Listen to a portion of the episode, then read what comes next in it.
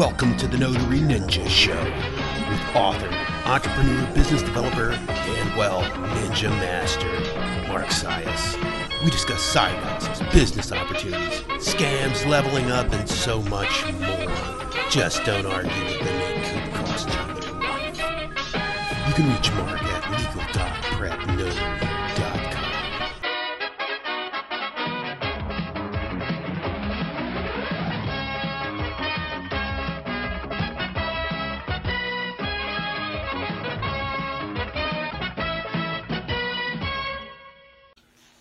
Welcome to the Notary Ninja Show, the Notary Ninja podcast. I am your host, Mark Sias, the Notary Ninja. Let's talk today about fidelity approval. That is FNTG, Fidelity National Title Group. Okay, so getting fidelity approved, it is this uh, kind of uh, directly is kind of this elusive thing. Now, getting with signing services that are Fidelity approved is pretty simple. Basically, what this is is um, it's like an 11 page packet that you fill out. Now, when you fill out and sign one of those, you probably want to keep that on hand because every signing service that operates with Fidelity is going to want that from you because you have to be appointed with each signing service individually. Getting directly with Fidelity is a little more challenging uh, these days. Never really used to be, but uh, they have since coming up with BancServ, which is an app. It's a signing service, more or less, but is also an app that you can get um, for doing these different things, mainly for Chicago National Title. Uh, it is a little more difficult. It's kind of uh, not really straightforward with getting with Fidelity. So let me give you a backstory. Let me give you the importance of this. Now, I have said before that um, you don't even really need to be a signing agent to do uh, signings for companies. Now, for small title companies that are underwriting for other for other title insurers, that's pretty much the case. That's true. Now, Fidelity is probably the largest title company in the world. So they have they only allow for their closings they want notaries who are fidelity approved which again like i said is mainly just filling out an application obviously they're going to make sure you've got e&o valid commission a background screen the usual stuff um, but anyway you basically need to be sponsored uh, principally by a signing services where that's going to happen and then to be direct with Fidelity, where you can work with Fidelity title companies, you need to be sponsored by somebody from Title and Escrow to have that happen. And the like the rumor is is like I said, since BancServ, they don't do that so much anymore. Uh, now I have been Fidelity proof since way back, so I don't even know exactly how. um, so I'm approved through all these different signing services, and then of course approved directly with them. Honestly, I think I just got in touch with somebody at the company and, and, it, and, it, happened to work out that way. I don't really remember because there is a local fidelity office here in New Smyrna that we do a lot with and I don't know if it was with them a number of years ago. I don't know. Back in the beginning, I was pretty aggressive with everything and was just reaching out and sending all kinds of emails and stuff to people and somehow got my foot in that door. Now, where uh, conversely, Grace, while she's Fidelity approved with signing companies, she's not directly approved with them. So, you know, is what it is. But um, so again, that process is kind of elusive. But I want to give you the importance of it, even with signing services. So, like for example, just the other day, um, we were running appointments and gosh, pretty good day. I mean, even before noon, we already had cleared about $500. Um, so even before lunch break. But one of the last transactions before lunch that we had um, was uh, a, sell, a seller selling. He was selling his uh, property in another state. Um, I'm not going to tell you which state it was in, but they've had a lot of fires recently.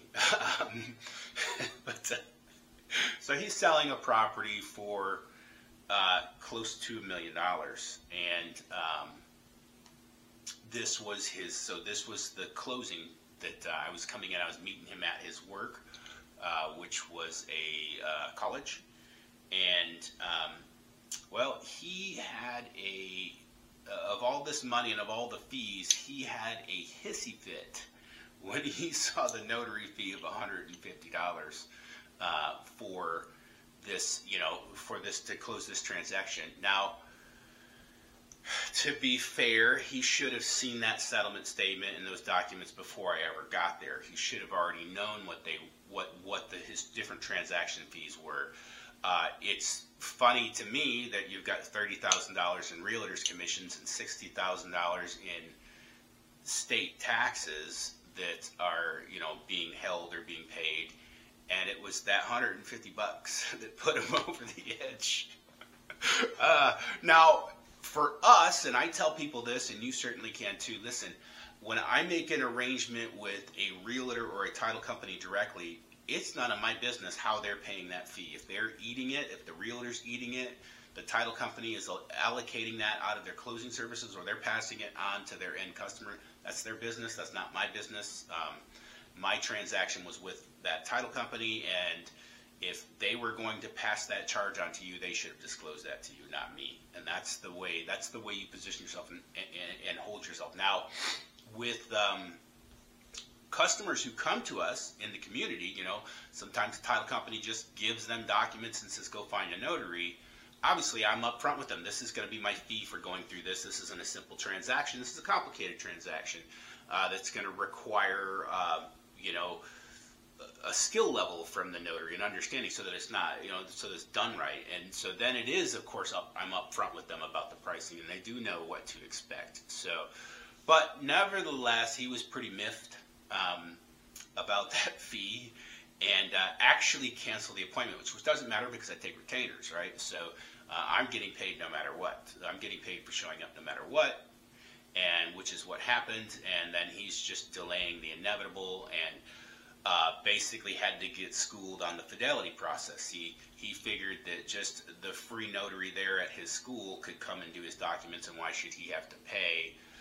Because he was under this misconception, the just a notary misconception, uh, and had to get schooled that uh, listen, this is your title insurer is, is Fidelity National Title, and they don't allow any old notary to do their documents, and uh, he basically needed the, the, the perspective. The perspective is is that you get to be here at work in the state of Florida. You don't have to go to a satellite office, or you don't even have to leave the state, which is the way it could have had to be done to sign documents. They get to come to you and do and do this, but because of that, there's stipulations in place. So he didn't see it that way. He saw it from a, a different perspective, which is neither here nor there. So, uh, so fidelity approval.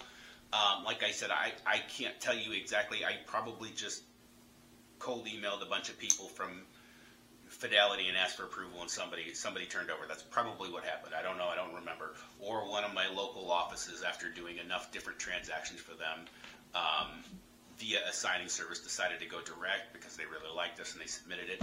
I don't know how that happened. But uh, like I said, these days is not so straightforward anymore, but doesn't mean that it can't happen. Uh, it's just a matter of looking for that opportunity. But it is important because if you have fidelity approval, obviously that gives you access to all of the closings that go, go under the umbrella of Fidelity National Title, who is an underwriter. So that is um, the story for today. Get Fidelity approved. Save those packets, guys. Save them. You know, I tell people get a like a, a, notary folder on your computer. Get a file and keep your signing agent commissions insurance, um, your commission certificate, uh, your ID, and a W-9, and this fidelity packet. Keep all that stuff and a resume. Keep all that in a notary folder, a cat like a cache, like a little a little folder that is just your notary files so that when you're going to signing services or you're going to title companies or whatever, you have that access to those documents all at your fingertips. Uh, you could even put them in like a Google Drive account so that you have them, uh, you know, mobilely if you need to. Uh, and if you need to just send them to a, a title company calls you out of the blue, which happens, um, and then they go, oh, hey, by the way, do you have this? Yeah, no problem. I can just get right into my Google Drive, download the file, send it over, or just share the file link with them. Uh, just things that make it streamlined, make the whole process easier. So uh, that is it for today. The mysterious fidelity approval. Um, kind of give you the background on it and, and, who they are and what that's all about. Um, it's really nothing more than paperwork, but it's who's sending that paperwork to Fidelity. Uh, and um, yep, that's it. Obviously, it is it is very good for your business if you can get independently approved for them because then you will have so much. You'll have the ability to get so much more uh, title direct with that. All right, so that is it for today. The Notary Ninja is out. We'll see you next time.